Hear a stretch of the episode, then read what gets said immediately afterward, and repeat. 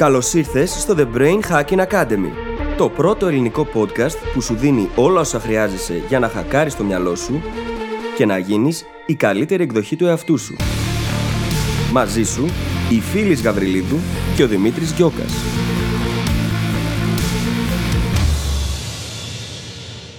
Γεια σου Brain Hacker και καλώς ήρθες σε άλλο ένα επεισόδιο του The Brain Hacking Academy. Το θέμα αυτού του επεισοδίου είναι ένα θέμα το οποίο πονάει πάρα πολλούς από εμάς. Πρόκειται για το τι να κάνει κανείς αν δεν του αρέσει αυτό που σπουδάζει ή το ίδιο το επάγγελμα το οποίο ακολουθεί.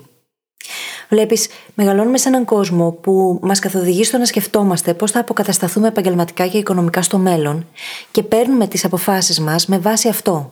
Όμως, αυτό δεν είναι ο μοναδικός παράγοντας που θα έπρεπε να λαμβάνουμε υπόψη μας.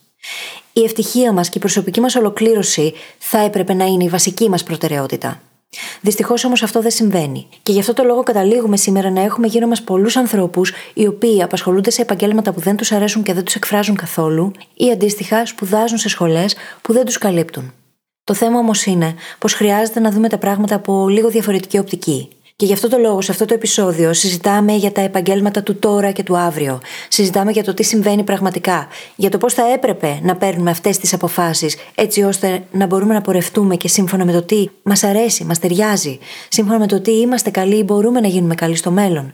Όλα αυτά είναι πολύ ουσιαστικοί παράγοντες και χρειάζεται να τα λάβουμε υπόψη μας.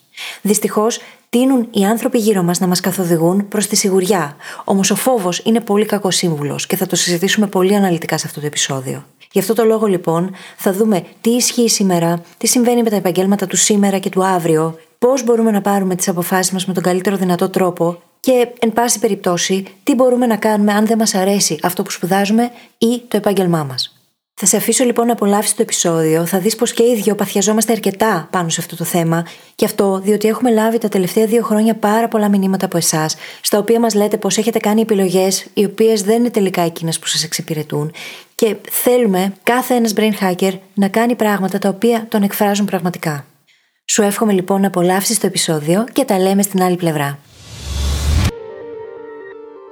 Καλησπέρα Δημήτρη. Καλησπέρα φίλη, τι κάνεις, πώς ήταν η εβδομάδα σου; Είμαι καλά και η εβδομάδα μου ήταν, έχω να πω, καλή. Λίγο κουραστική ίσως. Φταίω εγώ όμως, διότι δεν κοιμάμαι πολύ καλά. Αυτά. Εσύ πώς είσαι; Μ' αρέσει που επικεντρώθηκες κατευθείαν στη ζώνη ελέγχου. Σε αυτά Ε. που εσύ μπορείς να κάνεις. Εγώ είμαι πάρα πολύ καλά. Χωρίς να έχουν αλλάξει πάρα πολλά πράγματα, νιώθω μια καλύτερη διάθεση, πιο ανανεωμένος. Αυτή τη στιγμή που μας ακούτε, βοηθάει και ο χορός πριν, αλλά γενικότερα ότι είναι, βοηθάει. γενικότερα είναι καλύτερα τα πράγματα. Και χαίρομαι πάρα πολύ. Κυρίως για την περισσότερη διάθεση. Βοηθάει να πάνε όλα τα άλλα μαζί. Είναι ακρογωνιαία η διάθεσή μας στο πόσο καλά πάνε τα πράγματα γενικότερα. Δεν το συζητώ έτσι. Και η αλήθεια είναι πως εσύ ξέρεις πολύ καλά ότι είχα σχετικά δύσκολη εβδομάδα. Είχα διάφορες διενέξεις, ας το πούμε έτσι, οι οποίες δεν ήταν και πάρα πολύ ευχάριστες για μένα.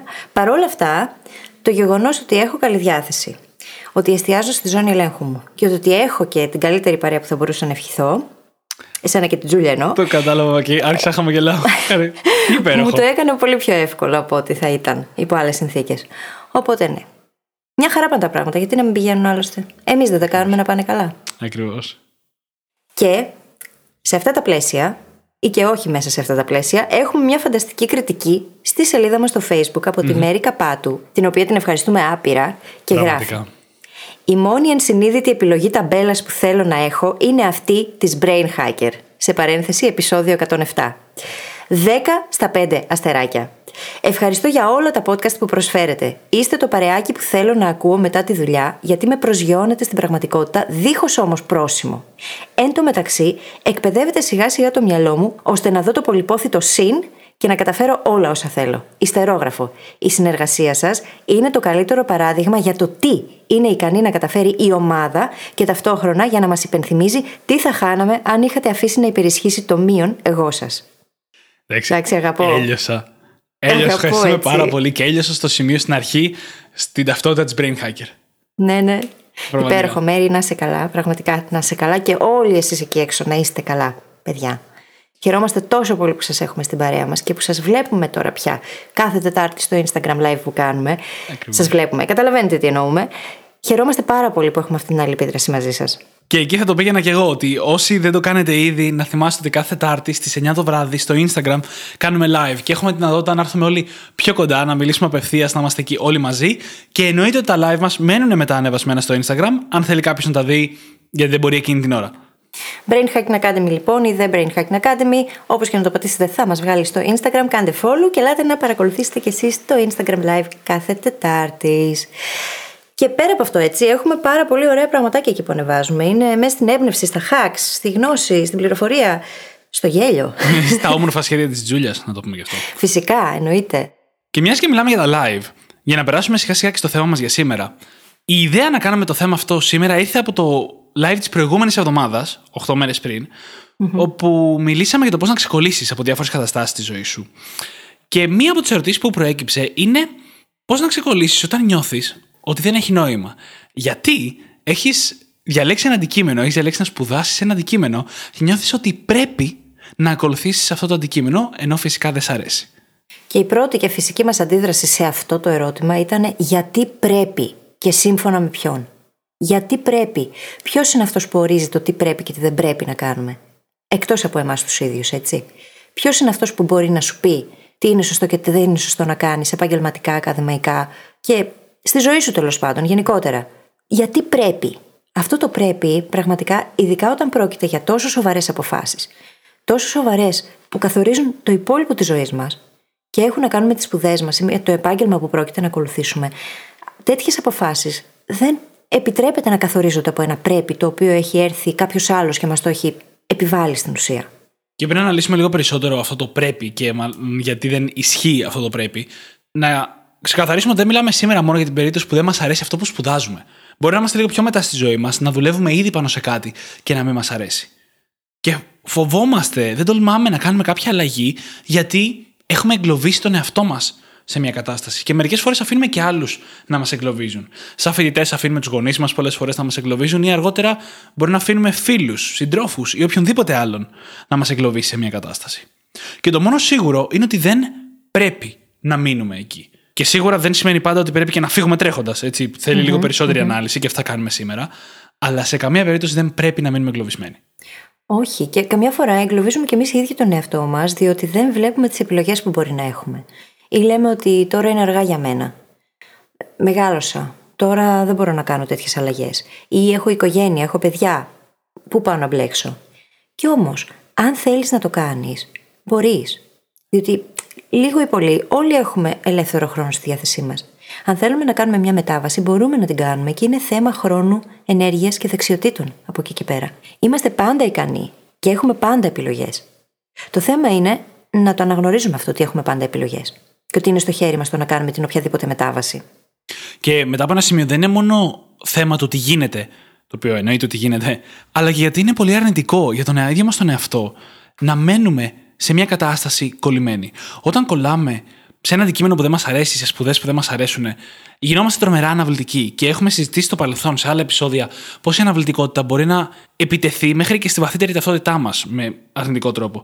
Γινόμαστε αγχώδεις.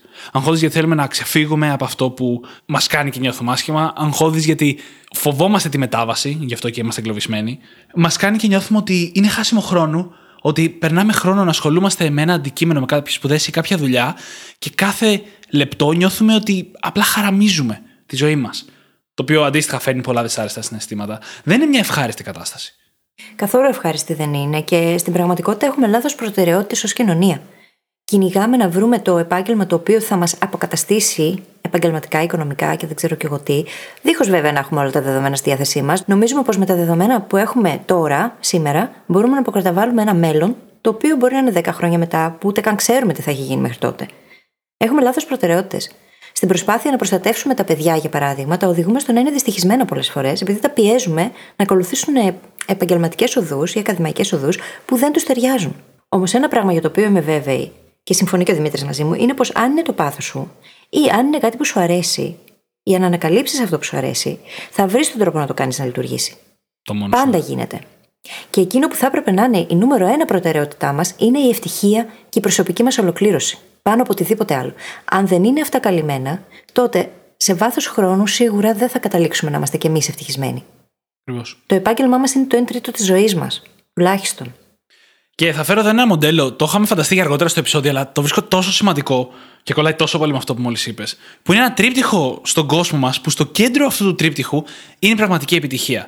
Και ειδικά στον επαγγελματικό κόσμο. Και αυτό το τρίπτυχο είναι το τι εκτιμούμε εμείς, τι μας αρέσει εμάς, τι μας ενδιαφέρει εμάς. Αυτό είναι το ένα κομμάτι. Το δεύτερο κομμάτι είναι το σε τι είμαστε καλοί ή σε τι θα είμαστε καλοί μετά που δώσουμε την ανάλογη προσπάθεια, growth mindset. Και το τρίτο κομμάτι είναι τι εκτιμάει ο κόσμος και τι πληρώνει ο κόσμος. Έχουμε αυτά τα τρία κομμάτια. Και δυστυχώς συμβουλεύουμε τους εαυτούς μας πολλές φορές και ειδικά τους γύρω μας, σκεπτόμενοι μόνο το τρίτο. Τι θα μας φέρει αυτή την αποκατάσταση. Ενώ στην πραγματικότητα είναι μόλις ένα, ίσο, ένα από τα τρία κομμάτια. Είναι πολύ σημαντικό να έχουμε πράγματα που μας αρέσουν, που εκτιμάμε εμείς, που είναι σημαντικά για εμάς, για να μπορέσουμε να έχουμε οποιαδήποτε επιτυχία.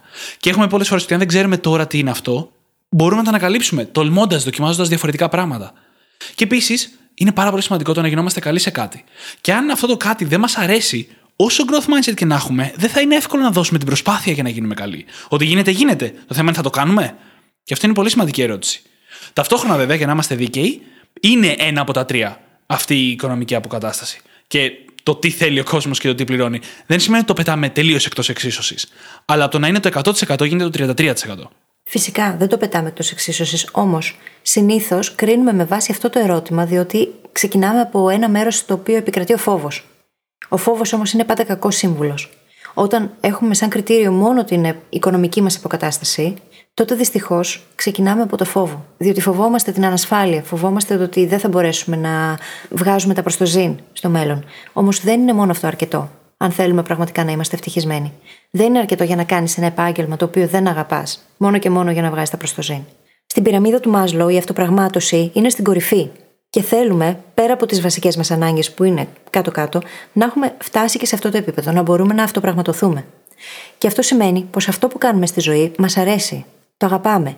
Δεν ξυπνάμε το πρωί και λέμε πω που θα πάω πάλι και τι θα κάνω. Και δυστυχώς πάρα πολλοί άνθρωποι είναι εγκλωβισμένοι μέσα σε τέτοια μοτίβα. Και αυτό διότι ξεκίνησαν από ένα μοτίβο σκέψης που έλεγε ότι φρόντισε να σπουδάσεις εκείνο που θα σε αποκαταστήσει οικονομικά, χωρίς να λάβουμε υπόψη το ίδιο το άτομο και την προσωπικότητά του όμως.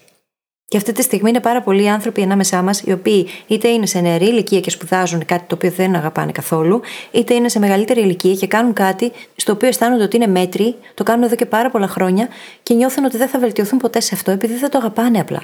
Όχι επειδή οι ίδιοι δεν είναι ικανοί να το κάνουν. Άσε από τα κριτήρια με τα οποία καθοδηγούμε τον κόσμο, πολλές φορές είναι τόσο λάθος.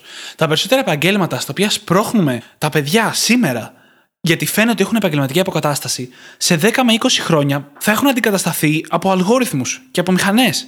Ναι. Αλλά συνεχίζουμε και σπρώχνουμε τον κόσμο προς κατευθύνσεις οι οποίες δουλεύανε κάποτε ή φαίνεται να δουλεύουν σήμερα, χωρίς πραγματικές γνώσεις για το μέλλον. Και χωρίς να κοιτάμε καν τις πραγματικές δεξιότητες. Και το λέω αυτό γιατί είπαμε στην αρχή ότι εμπνευστήκαμε για το σημερινό επεισόδιο από μια συζήτηση που προέκυψε στο live προχτές. Αλλά δεν μπορείτε να φανταστείτε πόσα μηνύματα έχουμε πάρει τον τελευταίο καιρό και γενικά μέσα σε αυτά τα δύο και κάτι χρόνια σχετικά με αυτό ακριβώς το αντικείμενο. Και αν θέλετε να πάμε ένα βήμα παρακάτω, είναι και δικό μας κομμάτι. Είναι δικιά μας προσωπική ιστορία. Όταν ε, σταμάτησα τον εθισμό στο gaming μετά το δεύτερο στο πανεπιστήμιο, επιστρέφοντας στο πανεπιστήμιο στο τρίτο έτος και όταν ξανάρχισα να ασχολούμαι, συνειδητοποίησα ότι δεν μου αρέσει αυτό που ήθελα τότε. Και βασανίστηκα τόσο πολύ πάνω από το τι θα κάνω και αν θα τολμήσω να κάνω μια μετάβαση, με όλο μου τον περιγυρό να μου λέει: Όχι, μη, μην εκεί που είσαι καλύτερα. Γιατί να αλλάξεις, θα ξεκινήσεις από την αρχή, έχεις ήδη φάει δυόμιση χρόνια.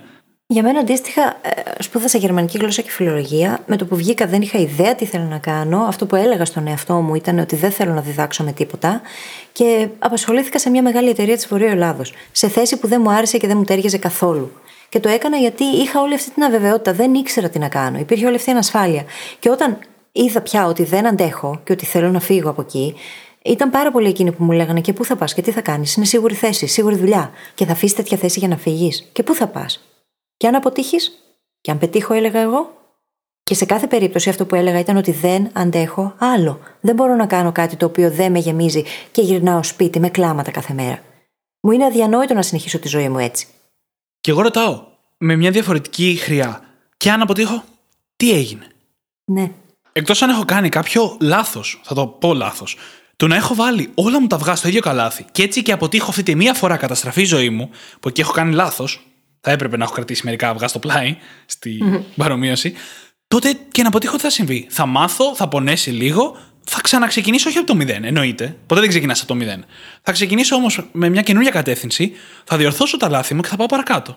Αρκεί να μην κάνω το λάθος, να καταστραφώ από μια αποτυχία. Και σε σχέση με κάτι που είπες και λίγο νωρίτερα, τα επαγγέλματα αλλάζουν όπως και οι ίδιες οι εποχές.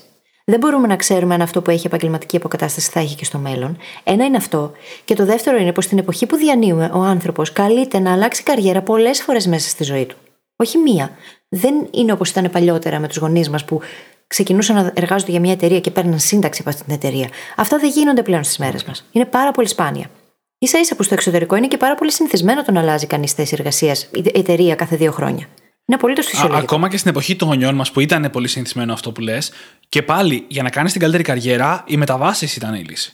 Γιατί αν κάνεις στρατηγικά μεταβάσεις και σε αντικείμενο και σε εταιρεία, θα μπορέσεις να πηγαίνεις προς τα πάνω. Τόσο μισθολογικά, πρακτικά, όσο και στο τι σου αρέσει. Κάθε φορά που κάνεις μια μετάβαση, αν φροντίζεις να σου αρέσει λίγο περισσότερο αυτό που κάνεις, προφανώς μακροπρόθεσμα θα σα αρέσει όλο και περισσότερο. Σίγουρα για να μπορέσουμε να εντοπίσουμε τι θέλουμε να κάνουμε και τι μας αρέσει να κάνουμε, οφείλουμε στον εαυτό μας να δοκιμάσουμε πολλά πράγματα. Όχι να τα φανταστούμε πώς θα ήταν, να πάμε και να τα δοκιμάσουμε στην πραγματικότητα, στην πραγματική ζωή. Αν δεν είχα δοκιμάσει τη δουλειά γραφείου, δεν θα ήξερα αυτή τη στιγμή πώς να μου πηγαίνει με τίποτα. Αν δεν είχα δοκιμάσει τη διδασκαλία, δεν θα ήξερα πως αυτό είναι κάτι που μου πάει και απλά πρέπει να βρω τι θέλω να διδάσκω ακριβώς και πώς και με ποιον τρόπο. Όλα αυτά τα πράγματα, αν δεν τα δοκιμάσει κανείς, δεν μπορεί να ξέρει εκ των προτέρων. Γιατί εκ των προτέρων τα φανταζόμαστε απλά. Στην πράξη όμως συνήθως είναι πολύ διαφορετικά. Πόσες φορές έχω πει τη δικιά μου ιστορία με τη Microsoft, που ήθελα όσο τίποτα άλλο όλη μου τη ζωή να δουλέψω σε μεγάλες πολυεθνικές επιχειρήσεις, πήγα και έφυγα τρέχοντας. Μα πώς θα ανακαλύψεις τι θέλεις να κάνεις, αν δεν ανακαλύψεις πρώτα τι δεν θέλεις να κάνεις; Είναι ρητορικό το ερώτημα, δεν γίνεται. Χρειάζεται να αποκλείσουμε πολλά πράγματα για να φτάσουμε σε εκείνα τα λίγα τα οποία μας αρέσουν τελικά. Και θα το τονίσω λίγο αυτό. Ο δρόμος του να βρεις το τι θες ξεκινάει από το τι δεν θες. Έτσι δουλεύει. Γιατί αν δεν αποκλείσεις κάποιες κατηγορίες, κάποιες επιλογές, αφήνεις σε ένα μεγάλο χάος. Και έχουμε πει ότι οι περιορισμοί δημιουργούν ελευθερία. Ειδικά όταν οι περιορισμοί έχουν έρθει από τη δικιά σου εμπειρία και εσύ έχεις πει ότι ξέρεις τι αυτό δεν είναι για μένα. Γιατί εγώ δεν θέλω να είναι για μένα, όχι για κάποιον άλλο λόγο. Όχι γιατί δεν μπορώ, σημειώνω. Να αναφέρουμε όμως κάτι πολύ σημαντικό, το οποίο αποτελεί bias και είναι ο λόγος που συνήθως άνθρωποι δεν κάνουν πίσω ή δεν αλλάζουν γνώμη, δεν αλλάζουν επάγγελμα ή σπουδές. Είναι το bias του sunk cost fallacy, που λέει ότι έχω επενδύσει τον α χρόνο σε αυτό το πράγμα και επειδή ακριβώς έχω επενδύσει, χρειάζεται να συνεχίσω να επενδύω σε αυτό. Γιατί αλλιώς θα χάσω το χρόνο που έχω επενδύσει, τα χρήματα ή βάλτε ό,τι άλλο θέλετε σε αυτή τη θέση. Δεν είναι ακριβώς έτσι. Διότι η γνώση μπορεί να μεταφερθεί. Ό,τι και αν σπουδάζουμε, ό,τι και αν μαθαίνουμε, καλλιεργούμε νοητικά μοντέλα, καλλιεργούμε τρόπους σκέψης. Και τίποτα δεν πηγαίνει χαμένο, διότι υπάρχει η λεγόμενη μεταφερσιμότητα της γνώσης. Οτιδήποτε έχω μάθει εγώ από τις σπουδές μου, αυτή τη στιγμή είμαι σε θέση να το εφαρμόσω με διαφορετικούς τρόπους που τότε δεν θα φανταζόμουν καν. Και το ίδιο ισχύει για οποιοδήποτε άλλο επάγγελμα. Ο χρόνος δεν πηγαίνει ποτέ χαμένος. Κάθε τι που κάνουμε και σε κάθε τι που αφιερώνουμε το χρόνο μας αφήνει πράγματα πίσω. Στα πλαίσια όμως του sunk cost fallacy, ούτε καν αυτό δεν έχει σημασία. Όταν έχεις αφιερώσει τέσσερα χρόνια για να σπουδάσεις ένα αντικείμενο το οποίο δεν σου αρέσει με τίποτα, αν κολλήσεις αυτά τα τέσσερα χρόνια που έχουν περάσει και λες: Δεν μπορώ να το αφήσω, πρέπει να αφιερώσω κι άλλο χρόνο γιατί έχω ήδη αφιερώσει τέσσερα χρόνια και πρέπει να το ακολουθήσω επαγγελματικά και, και, και. Εν τέλει, απλά χάνεις περισσότερο χρόνο. Τα τέσσερα αυτά χρόνια έχουν περάσει. Ναι. Δεν γυρνάνε πίσω. Κάθε έξτρα μέρα που δίνεις σε κάτι που δεν σου αρέσει είναι έξτρα κόστος. Δεν κάνει κάπως καλύτερο το προηγούμενο. Οπότε, ακόμα και αν δεν είχες πάρει απολύτως τίποτα, αν ξέρεις αυτή τη στιγμή ότι αυτό που κάνεις δεν σε γεμίζει, κάποιοι λένε μισό αυτό που κάνω ή αυτό που σπουδάζω. Που είναι η λέξη μίσος, τη θεωρώ λίγο υπερβολική μερικές φορές, αλλά φανταστείτε πόσο συνέστημα κουβαλάει. Mm-hmm. Αν νιώθεις έτσι, δεν έχει σημασία ο χρόνος που έχει δοθεί. Γιατί αν σκέφτεσαι εκείνο το χρόνο, το μόνο που θα κάνεις θα είναι να τον αυξήσεις. Τίποτα περισσότερο. Έτσι είναι. Και να σου πω την αλήθεια, αν η ζωή μου εξαρτώταν από τον 18χρονο εαυτό μου και τις αποφάσεις που εκείνη πήρε τότε, δεν θα εξαλισσόμουν ποτέ στη ζωή μου. Δεν μπορείς να ξέρεις όταν είσαι 18 ή και 28 πώς θα είσαι στα 48, πώς θα είσαι στα 38. Δεν μπορείς να πάρεις αποφάσεις για έναν άνθρωπο που δεν ξέρεις καν πώς θα είναι, που θα έχει εξελιχθεί, θα έχει αλλάξει, θα έχει άλλες γνώσεις, άλλες δεξιότητες, άλλες γνωριμίες, άλλες εμπειρίες, άλλα βιώματα. Δεν μπορείς να πάρεις αποφάσεις για αυτό το άτομο που δεν γνωρίζεις καν. Πώς μπορείς να κρίνεις από τώρα το ποιος θα είσαι σε 20 χρόνια από τώρα, έτσι ώστε να πάρεις από τώρα αυτή την απόφαση και να μείνεις με αυτήν. Έχουμε δικαίωμα και είναι απολύτως OK να αλλάξουμε γνώμη. Μπορούμε να το κάνουμε. Ειδικά αν βρούμε κάτι το οποίο μας δίνει πολύ περισσότερη χαρά, έτσι. Πόσο μάλλον αν απλά ξέρουμε ότι αυτό στο οποίο είμαστε μας κάνει δυστυχισμένους, έχουμε την ηθική υποχρέωση απέναντι στον εαυτό μας να αλλάξουμε γνώμη και να φύγουμε από εκεί. Να βρούμε τον τρόπο. Και γίνεται. δεν είναι ότι θα χρειαστεί να κάνουμε τη μετάβαση απότομα. Μπορούμε να την κάνουμε πολύ όμαλα. Όμως μπορούμε να την κάνουμε. Αυτό είναι το σημαντικό. Ακριβώς αυτό είναι από τα σημαντικότερα κομμάτια. Όσον αφορά μια τέτοια μετάβαση, όταν κάτι δεν μας αρέσει και θέλουμε να αλλάξουμε τη ζωή μας, ένας από τους λόγους που εγκλωβιζόμαστε είναι γιατί φανταζόμαστε αυτή την αλλαγή κοσμοϊστορική. Λες και θα πρέπει να τα παρατήσουμε όλα, να τα πετάξουμε όλα στα σκουπίδια και να τρέξουμε προς την αντίθετη κατεύθυνση. Δεν είναι έτσι. Δεν είναι η λύση να καίμε όλες τις γέφυρες πίσω μας απότομα. Οι μεταβάσεις στη ζωή μας, τέτοιες μεταβάσεις, πρέπει να γίνονται ομαλά. Ομαλά για να μπορέσουμε εμείς να το σηκώσουμε και ψυχολογικά πρώτα απ' όλα και πρακτικά. Π.χ. οικονομικά ή οποιαδήποτε άλλη πιθανή συνέπεια. Αυτό σημαίνει να δούμε ταυτόχρονα πώς μπορούμε να κάνουμε μια μετακίνηση. Αν κάνουμε μια δουλειά που δεν μας αρέσει, δεν παρετούμαστε αύριο. Ξεκινάμε να χτίζουμε μια δεξιότητα, ξεκινάμε να εξερευνάμε άλλες επαγγελματικές ευκαιρίες και όταν έχουμε κάτι πιο σίγουρο, όχι απαραίτητα να έχουμε κλειδώσει μια καινούργια θέση εργασίας, αλλά να έχουμε κάτι πιο σίγουρο και να είμαστε πιο έτοιμοι, τότε παρετούμαστε και πάμε παρακάτω. Γιατί και στην πραγματική ζωή πρέπει να μπορούμε να πληρώσουμε τους λογαριασμούς. Να το πούμε απλά. Αντίστοιχα, αν μόλις έχουμε τελειώσει σπουδές κάτι και χρειαζόμαστε εισόδημα ξεκινώντας από αύριο, δεν σημαίνει ότι θα πάμε να κάνουμε δουλειά πάνω σε αυτό που σπουδάσαμε. Θα πάμε. Με το πλάνο όμως από τώρα ότι σε ένα χρόνο, δύο χρόνια το πολύ θα έχουμε κάνει μια μετάβαση. Την οποία θα ξεκινήσουμε να προετοιμάζουμε από σήμερα. Το να κάψεις τις γέφυρέ σου, επειδή πολλές φορές στον online κόσμο αναφέρεται ως μια καλή στρατηγική, είναι μόνο για τις περιπτώσεις που θέλεις να δεσμεύσεις 100% τον εαυτό σου σε κάτι. Και μόνο τότε. Αν, ας πούμε, τα τελευταία πέντε χρόνια όλο λες, θα φύγω από αυτή τη δουλειά που δεν μου αρέσει, θα φύγω από αυτή τη δουλειά που δεν μου αρέσει και δεν το κάνεις ποτέ, τότε ίσως αξίζει να σηκωθείς να παρηθεί την επόμενη μέρα για να ανάψεις μια φωτιά κάτω από τα πόδια σου και να αρχίσεις να τρέχεις. Αλλά μόνο σε αυτή την περίπτωση. Και εφόσον έχεις διασφαλίσει ότι θα έχεις ένα χρονικό περιθώριο, έτσι, θα έχεις τα χρήματα για να υποστηρίξεις τον εαυτό σου για να μην σε κάψει φωτιά. καιρό. Ακριβώς, μην καείς κιόλας. Το θέμα είναι να πάμε λίγο προς το πίσω και να δούμε, ωραία, σπουδάζω κάτι το οποίο δεν μου αρέσει. Τι κάνω σε αυτή την περίπτωση; Ή έχω ένα επάγγελμα. Επέλεξα ένα επάγγελμα το οποίο δεν μου αρέσει. Καταρχάς, χρειάζεται πρώτα απ' όλα να διερευνήσουμε τι ακριβώς είναι εκείνο που δεν μας αρέσει. Τι δεν μας αρέσει. Θα μπορούσε να είναι κάτι που αν αλλάξει, να αλλάξει και τον τρόπο που το βλέπουμε Το έχουμε διερευνήσει αυτό, έχουμε δει τις επιλογές μας. Συνήθως αισθανόμαστε ότι είμαστε εγκλωβισμένοι επειδή δεν έχουμε διερευνήσει τις επιλογές που υπάρχουν. Και αυτό είναι το διαλλακτικό κομμάτι του επεισοδίου. σίγουρα πριν κάνουμε μια τέτοια μετάβαση, αξίζει να σιγουρευτούμε ότι δεν ναι. μα αρέσει αυτό που σπουδάζουμε ή αυτό πάνω στο οποίο δουλεύουμε. Και ξεκινάμε αυτό λέγοντας ότι δεν έχουν όλα να κάνουν μόνο με το αντικείμενο. Πάρα πολλοί άλλοι παράγοντες, όπως πόσο ελεύθερο χρόνο έχουμε, πώς είναι το lifestyle μας, ποιοι είναι οι άνθρωποι γύρω μας, φίλοι μας, συνάδελφοί μας, που το ζούμε μαζί, τα χρήματα που βγάζουμε, όλοι αυτοί οι παράγοντες μπορεί να μας κάνουν να νιώθουμε διαφορετικά πάνω στο αντικείμενο. Αν λοιπόν με άλλες συνθήκες το ίδιο αντικείμενο ήμασταν καλά, αξίζει να αναρωτηθούμε. Συνεχίζοντας τη δικιά μου ιστορία από το Πανεπιστήμιο, εν τέλει επέλεξα να μείνω. Όχι γιατί φοβήθηκα. Έγινε και αυτό, αλλά δεν έμεινα για αυτόν τον λόγο. Αλλά γιατί συνειδητοποίησα ότι τέταρτο και πέμπτο χρόνο θα είχα τη δυνατότητα να επικεντρωθώ μόνο στο προγραμματισμό, που ήταν ένα κομμάτι που ήξερα ότι μου αρέσει. Και έτσι έγινε. Και εν τέλει το Πανεπιστήμιο δεν ήταν τόσο επώδυνο όσο το ένιωσα στο τρίτο έτος. Αν δεν ίσχυε αυτό όμως, θα ήθελα να πιστεύω ότι θα το είχα αφήσει ή ότι θα είχα κάνει παράλληλα κάτι. Έστω, δεν θα είχα απαραίτητα κάψει όλες τις γέφυρες που λέγαμε. Ναι, ναι. Το θέμα είναι ότι χρειάζεται να διερευνήσουμε τι ακριβώς είναι εκείνο που δεν μας αρέσει. Και κάτι ακόμα πολύ σημαντικό, γιατί το επιλέξαμε εξ αρχής. Αν τα κίνητρά μας ήταν μόνο εξωτερικά, δηλαδή σκεφτόμασταν την οικονομική αποκατάσταση και την επαγγελματική προφανώς, ή μας το επέβαλαν οι γονείς μας, ή δεν ξέρω κι εγώ τι άλλο, ήταν οι προσδοκίες του κύκλου μας, τότε αξίζει να διαρωτηθούμε αν θέλουμε να συνεχίσουμε να το κάνουμε. Διότι αν έχουμε πάρει τις αποφάσεις που πήραμε επειδή απλά μας το επέβαλε ο περίγυρός μας, τότε κάτι δεν πάει καλά εδώ. Και είναι πολύ σημαντικό το να έχουμε εσωτερικό κίνητρο για αυτό που κάνουμε. Είτε να ανακαλύψουμε ένα εσωτερικό κίνητρο ή να το δημιουργήσουμε για αυτό που ήδη κάνουμε και να το δούμε λίγο διαφορετικά, είτε, και ακόμα πιο σημαντικό είναι αυτό εδώ, σε εκείνο που θα βρούμε για να ασχοληθούμε αργότερα. Αν πάμε να κάνουμε μια αλλαγή, και πάμε να ακολουθήσουμε κάποιο άλλο επάγγελμα ή να καλλιεργήσουμε καινούργιες δεξιότητες για να ακολουθήσουμε κάποιο άλλο επάγγελμα, είναι πολύ σημαντικό να υπάρχει εσωτερικό κίνητρο και να μην βασιστούμε και πάλι σε εκείνα που βασιστήκαμε νωρίτερα. Δηλαδή, τι έχει καλύτερη οικονομική αποκατάσταση; Και να πάμε με αυτό σαν αστέρι του βορρά. Δεν λειτουργεί έτσι. Καλό θα είναι να υπάρχει εσωτερικό κίνητρο. Και θυμίζω ότι το εσωτερικό κίνητρο έχει τρεις παραμέτρους. Αυτονομία, αριστεία ή στα αγγλικά mastery και σκοπό, έτσι purpose. Στα πλαίσια της αριστείας για αρχή, και όσοι είμαστε ακόμα στο διαλλακτικό κομμάτι, να πω ότι η αριστεία και το να νιώθουμε ότι είμαστε καλοί δηλαδή, παίζει πολύ μεγάλο ρόλο.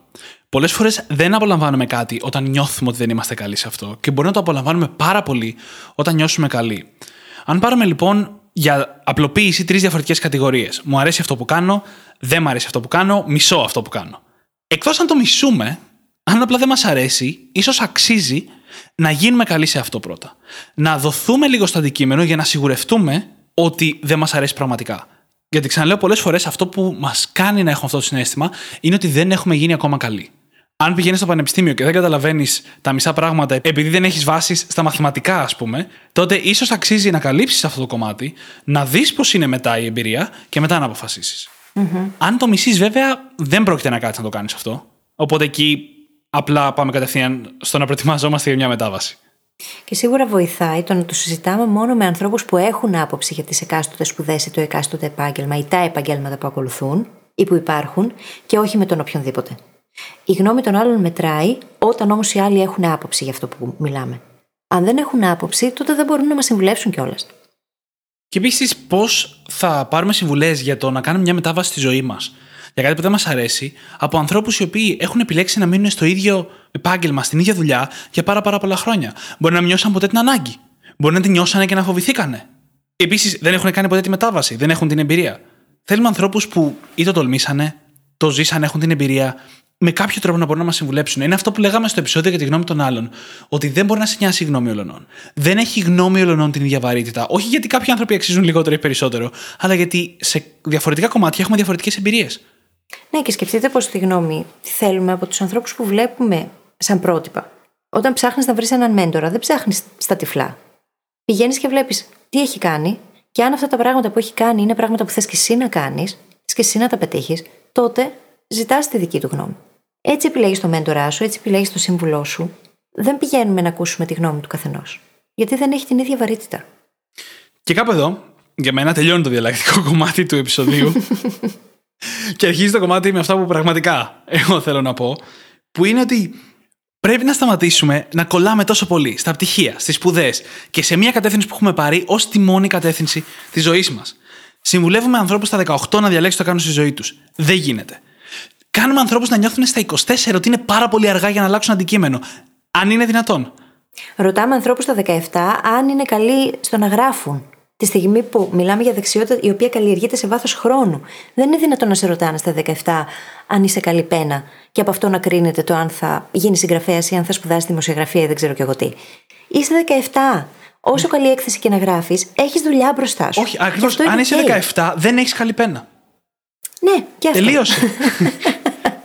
Ε, ε, έχεις δεκαετίες μπροστά σου για να έχεις καλή πένα. Έχεις πολλή δουλειά μπροστά σου και αυτό είναι OK, διότι μιλάμε για μια δεξιότητα την οποία την ακονίζεις με τα χρόνια και θέλει πάρα πολλή δουλειά. Πολλές χιλιάδες, εκατομμύρια λέξεις να γράψεις για να γίνεις καλύτερος. Να γίνει όλο και καλύτερος. Αλλά ξέρεις, η κουλτούρα μας έχει πάρει και έχει διαλέξει επαγγέλματα που βασίζονται στις γνώσεις ως καλύτερες επιλογές, κυρίως γιατί είναι πιο προβλέψιμο.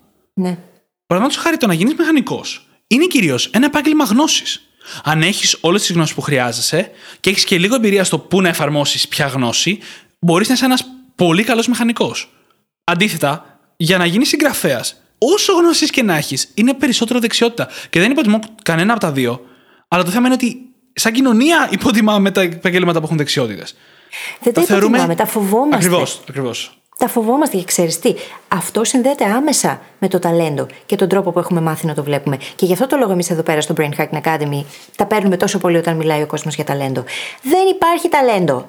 Υπάρχουν δεξιότητες. Τις καλλιεργείς με κόπο, χρόνο, ενέργεια, αφοσίωση. Τις καλλιεργείς όμως. Δεν είναι θέμα ταλέντου.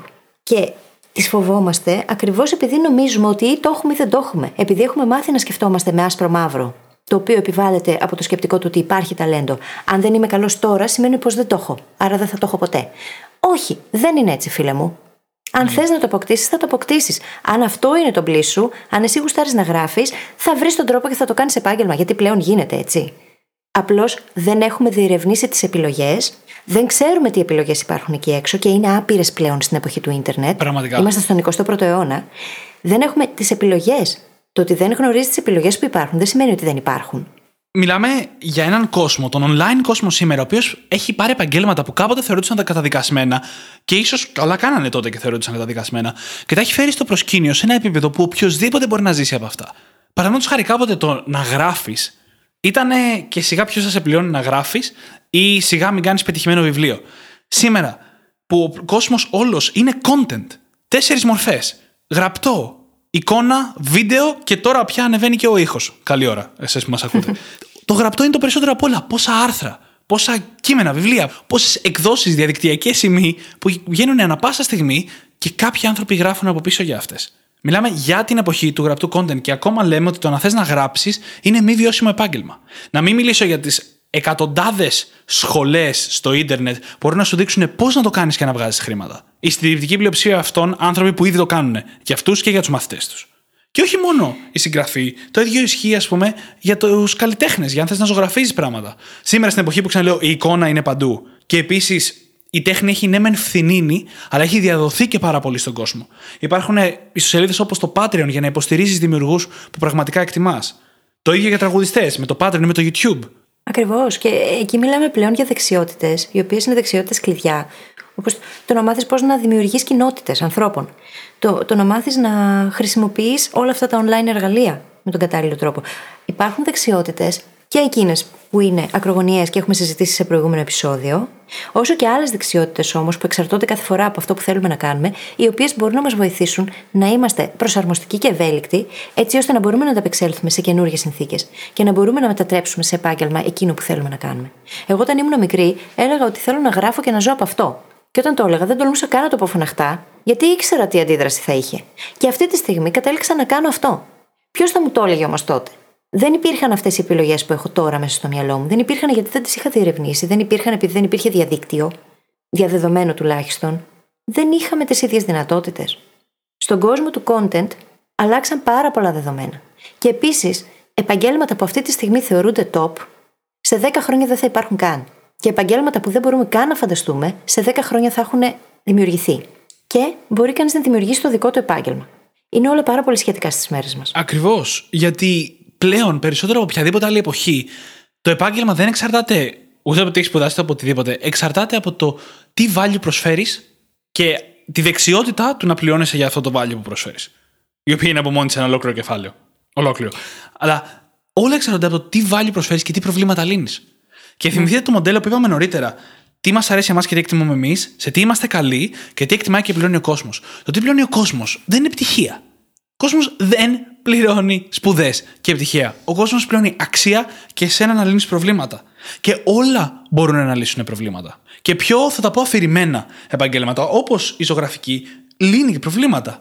Μπορεί να χρειάζεσαι κάτι να σε εμπνέει κάθε μέρα και να μην το βρίσκεις και κάποιος να σου αποτυπώσει σε μία εικόνα κάτι που με το που το βλέπεις σου δημιουργεί ένα συνέστημα. Αυτό είναι ένα πρόβλημα που είχες και ο άλλος το έλυσε. Και το ιδανικό του ίντερνετ είναι ότι το έχει κάνει πιο εύκολο από ποτέ να βρεθείτε εσείς οι δύο ώστε εσύ να λύσεις το πρόβλημά σου και ο άλλος να πληρωθεί για να στο λύσει. Αυτό λοιπόν πληρώνει ο κόσμος. Κάποιον να του λύνει προβλήματα. Και εννοείται ότι κάποια προβλήματα έχουν μεγαλύτερη ζήτηση από κάποια άλλα. Δεν αγνοούμε πλήρως την πραγματικότητα των αγορών ή οτιδήποτε. Παρ' όλα αυτά, υπάρχει χώρος. Πάντα υπάρχει χώρος, διότι δημιουργούνται καινούριε λύσεις και αυτές οι καινούριε λύσεις φέρνουν μαζί τους καινούργια προβλήματα, παιδιά. Και αυτό γινόταν έτσι από την αρχή του κόσμου. Στην εποχή του διαδικτύου όμως είναι πολύ πιο εύκολο να εντοπίσεις ένα κενό που υπάρχει στην αγορά και να πας και να δημιουργήσεις το αντίστοιχο προϊόν ή την υπηρεσία που θα το λύσει αυτό το πρόβλημα. Έτσι λειτουργεί αυτή τη στιγμή ο κόσμος. Έτσι λειτουργεί η οικονομία μας. Υπάρχουν άνθρωποι που λύνουν προβλήματα και άλλοι άνθρωποι που έχουν αυτά τα προβλήματα και τους βρίσκουν και τους πληρώνουν γι' αυτό. Είναι τόσο απλό. Και δεν έχει να κάνει με το τι έχουμε σπουδάσει. Τα περισσότερα επαγγέλματα δεν χρειάζεται να τα σπουδάσουμε για να μπορέσουμε να τα εξασκήσουμε. Δεν είναι όλα γιατρός, δικηγόρος. Για να γίνεις προγραμματιστής δεν είναι απαραίτητο να έχεις σπουδάσει και να έχεις το ακαδημαϊκό πτυχίο. Μπορείς να το κάνεις και χωρίς αυτό. Και σίγουρα οι δάσκαλοι οφείλουν να σπουδάσουν έτσι, τα παιδαγωγικά, διδακτική, όλα αυτά χρειάζεται να τα κάνουν. Οποιοδήποτε τέλος πάντων χρειάζεται να απασχοληθεί ως δάσκαλος. Όμως υπάρχουν ένα σωρό άλλα πράγματα τα οποία δεν χρειάζεται να τα έχουμε σπουδάσει. Μπορούμε να τα καλλιεργήσουμε μόνοι μας πλέον. Μπορούμε να καλλιεργήσουμε δεξιότητες μέσα σε δύο μήνες από το διαδίκτυο και να επεκτείνουμε το βιογραφικό μας. Να το εμπλουτίσουμε. Ή επίσης μπορούμε να τα σπουδάσουμε. Έτσι, αν κάποιος θέλει από προγραμματιστής να γίνει δικηγόρος, μπορεί. Σίγουρα πρέπει να το σπουδάσει, γιατί έτσι δουλεύουν τα επαγγελματικά επιμελητήρια σε κάποια αντικείμενα. Λογιστές, δικηγόροι, γιατροί, παιδαγωγικά. Αλλά μπορούμε να πάμε να κάνουμε ακριβώς αυτό, να πάμε να το σπουδάσουμε. Και αντικειμενικά, σε αρκετά ακόμα και από τα επαγγέλματα που χρειάζονται οπωσδήποτε σπουδές, πολλά πράγματα τα μαθαίνεις έξω από τις σπουδές σου. Ναι, ναι. Δεν θα το έλεγα αυτό τόσο πολύ για τους γιατρούς, ας πούμε, αλλά σίγουρα για τους λογιστές. Τα και περισσότερα τα μαθαίνεις. Ναι, Δεν ακριβώ. μαθαίνεις να διδάσκεις στο πανεπιστήμιο, μαθαίνεις να διδάσκεις μέσα στην αίθουσα. Ακριβώς. τα μαθαίνεις πρακτικά και τα μαθαίνεις όταν πρέπει να εφαρμόσεις κάποια θεωρία στον έξω κόσμο. Αλλά απαιτούνται σπουδές για να μπορέσει να εξασχίσει το επάγγελμα και αυτό είναι ένας περιορισμός με τον οποίο πρέπει να λειτουργήσουμε. Δεν έχουμε τόσο μεγάλο πρόβλημα με τις σπουδές, το είπαμε και στην αρχη Το θέμα είναι με τον εγκλωβισμό σε αυτές ως μονόδρομο. Και οι γνώσεις χτίζονται έτσι. Ακριβώς όπως οι δεξιότητες, έτσι χτίζονται και οι γνώσεις. Θέλω να κάνω, για παράδειγμα, έρευνα στον ιατρικό τομέα και να γράφω αντίστοιχα κείμενα. Αλλά μου λείπουν οι γνώσεις. Ωραία, καλλιέργησες τις γνώσεις που χρειάζεσαι. Μια εντυπωσιακή ιστορία, η οποία ταιριάζει απίστευτα εδώ, που άκουσα πρόσφατα σε ένα podcast του Tim Ferris. Ήταν ένας τύπος, ο οποίος η κόρη του αρρώστησε τέλος πάντων. Κάποια περίεργη πάθηση της καρδιάς, κάποια σπάνια όταν λέω περίεργη πάθηση της καρδιάς. Και ο άνθρωπος δεν είχε καμία σχέση με τα ιατρικά.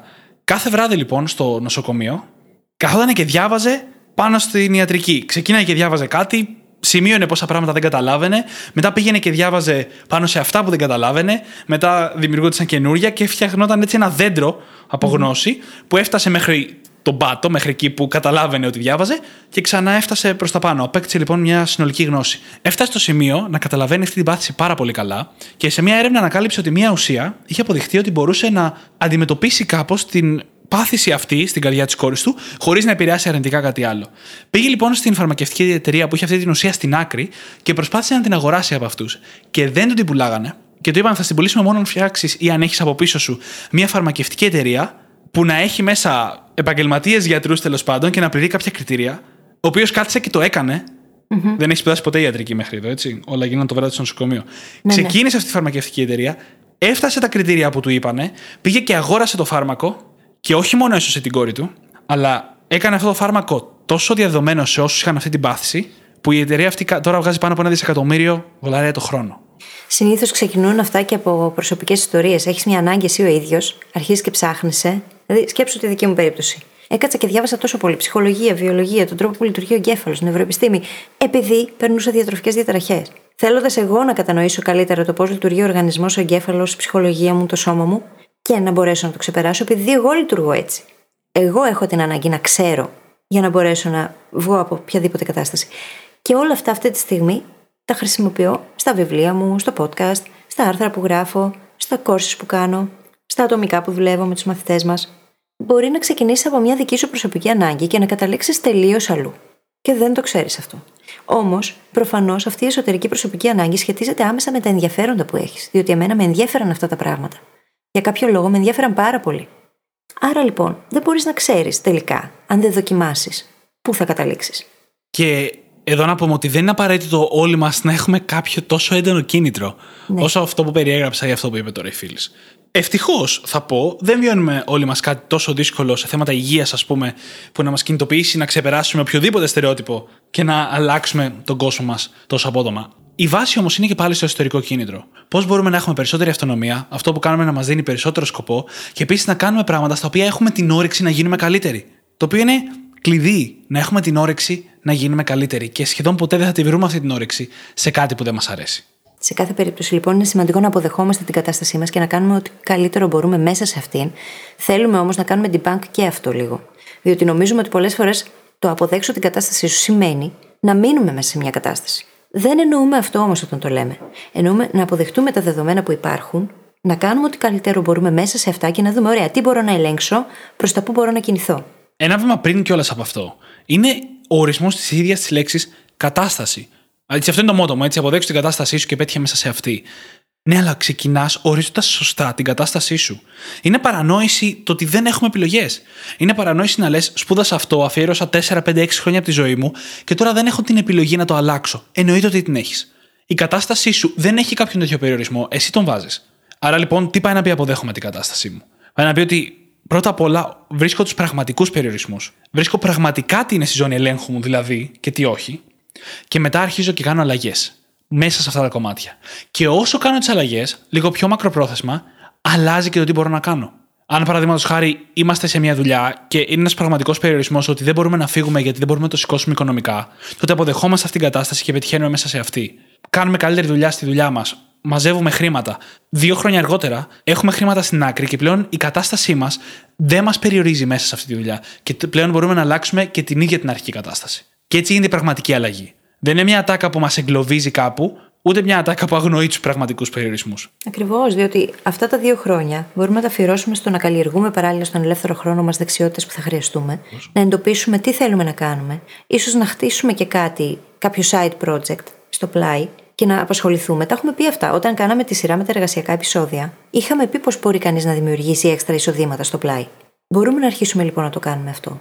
Να θέσουμε έναν στόχο και να πούμε: Ωραία, μέχρι τότε θα έχω συγκεντρώσει ένα αλφα ποσό για να αισθάνομαι ασφαλής και θα έχω συγκεντρώσει και αυτές τις δεξιότητες. Και θα έχω ξεκινήσει ενδεχομένως και κάτι στο πλάι. Όλα γίνονται.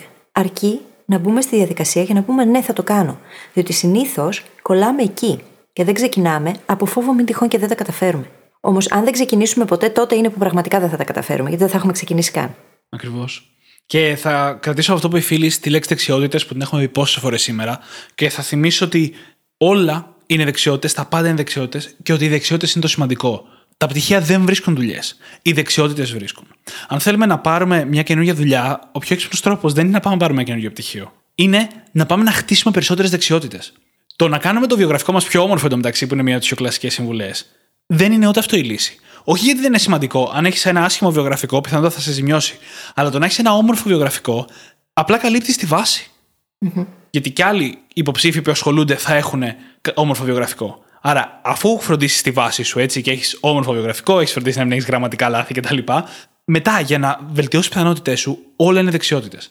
Και η αλήθεια είναι ότι η συντριπτική πλειοψηφία των δεξιοτήτων αν πας και πεις την έχω, ειδικά των τεχνικών δεξιοτήτων, των πρακτικών δεξιοτήτων, ο άλλος μπορεί να σε ρωτήσει απόδειξε το μου.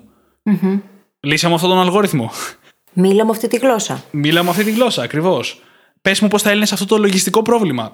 Σε οποιοδήποτε πρόβλημα, σε οποιοδήποτε θέμα, οι τεχνικές γνώσεις συνήθως μπορούν να αποδειχθούν χωρίς κάποιο χαρτί. Οπότε ασχοληθείτε με τις δεξιότητες προς τα εκεί που σας αρέσει, προς τα εκεί που θέλετε να γίνετε καλύτεροι. Και αυτό θέλουμε έτσι. Α πούμε, επικοινωνιακές δεξιότητες. Δεν λέει τίποτα αν τον το γράψεις στο χαρτί. Φαίνεται από το πώς θα επικοινωνήσεις από την αρχή. Το πώς θα στείλεις το email, πώς θα έχεις γράψει το cover letter, πώς θα είναι γραμμένο το βιογραφικό, πώς θα τους μιλήσει στο τηλέφωνο. Αυτά φαίνονται. Δεν έχω περάσει στο παρελθόν καμία συνέντευξη στην οποία να μου ζητήσουν να αποδείξω τις γλώσσες που κατέχω με βάση τα πτυχία. Με περνούσαν από συνέντευξη και με βάζαν να μιλάω τις γλώσσες. Μου παίρναν τη συνέντευξη στην ίδια γλώσσα. Έτσι αποδεικνύεις γιατί μπορεί το χαρτί το συγκεκριμένο εγώ να το έχω 10 χρόνια. Ποιος επιβεβαιώνει σε σένα ότι όντως τη μιλάω τη γλώσσα ακόμα; Yeah. Και δεν είναι μόνο τέτοιου τύπου δεξιότητες, έτσι. Δηλαδή το επικοινωνιακό χάρισμα, η συνεργατικότητα, όλα αυτά τα πράγματα φαίνονται, είναι κομμάτια της προσωπικότητάς μας, τα οποία καλούμαστε να τα επιδείξουμε με το καλημέρα σας. Γιατί γίνεται αυτό, έτσι. Και μπορούμε να το κάνουμε και μέσα από ιστορίες που θα πούμε. Και σε ένα επίπεδο πιο βαθύ, το πώς προσεγγίζουμε την κάθε δεξιότητα έχει μεγαλύτερη σημασία πολλές φορές από την ίδια τη δεξιότητα. Το να μαθαίνεις αγγλικά και να παίρνεις proficiency για να έχεις το πτυχίο να το δείξει στον εργοδότη και να πάρεις, δεν ξέρω εγώ, ένα επίδομα ή να σε προσλάβει με βάση αυτό, είναι τελείως διαφορετικό από το να μαθαίνεις τα αγγλικά γιατί ξέρεις ότι θα τα χρησιμοποιήσεις στο μέλλον, ότι θέλεις να τα χρησιμοποιήσεις στο μέλλον για να διευρύνεις τις επιλογές σου. Παραδείγματος χάρη να δουλέψεις στο εξωτερικό ή δεν ξέρω εγώ τι άλλο. Η προσέγγιση των δεξιότητων έχει σημασία. Το ίδιο και των γνώσεων. Όταν πας να κάνεις ένα πτυχίο στα 18, συνήθως πας γιατί είναι η φυσική συνέχεια του σχολείου. Αν εγώ αυτή τη στιγμή γίναγα πίσω στα έδρανα, θα το αντιμετωπίζα πολύ διαφορετικά.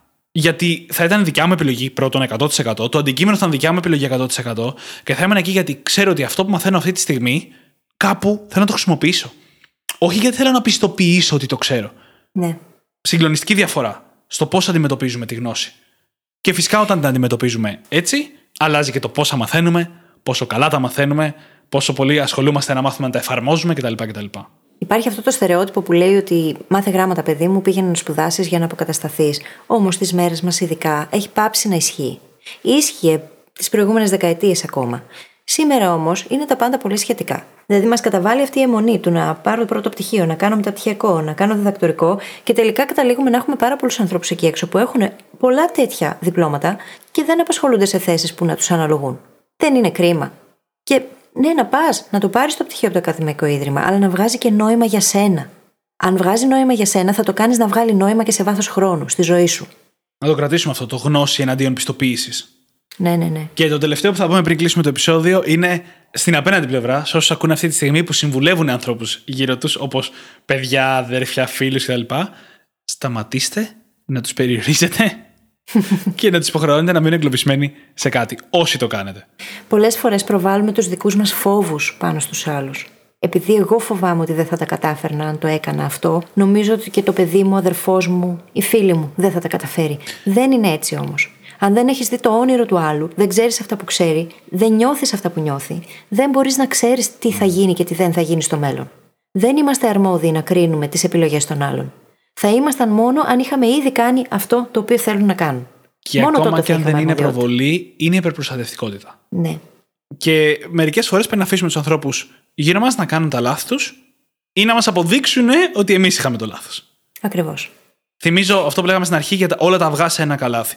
Η μόνη πραγματική συμβουλή που αξίζει να φέρουμε συνεχώς στο τραπέζι είναι αν τολμάς πράγματα, να φροντίζεις να μην καταστραφείς αν αποτύχεις. Το οποίο είναι πολύ εύκολο, ακούγεται ολόκληρο θέμα, αλλά δεν είναι πολύ δύσκολο. Δεν βάζουμε όλα μας τα χρήματα, όλο μας το χρόνο, όλο μας το μέλλον σε μία απόφαση. Όσο περισσότερο μπορούμε.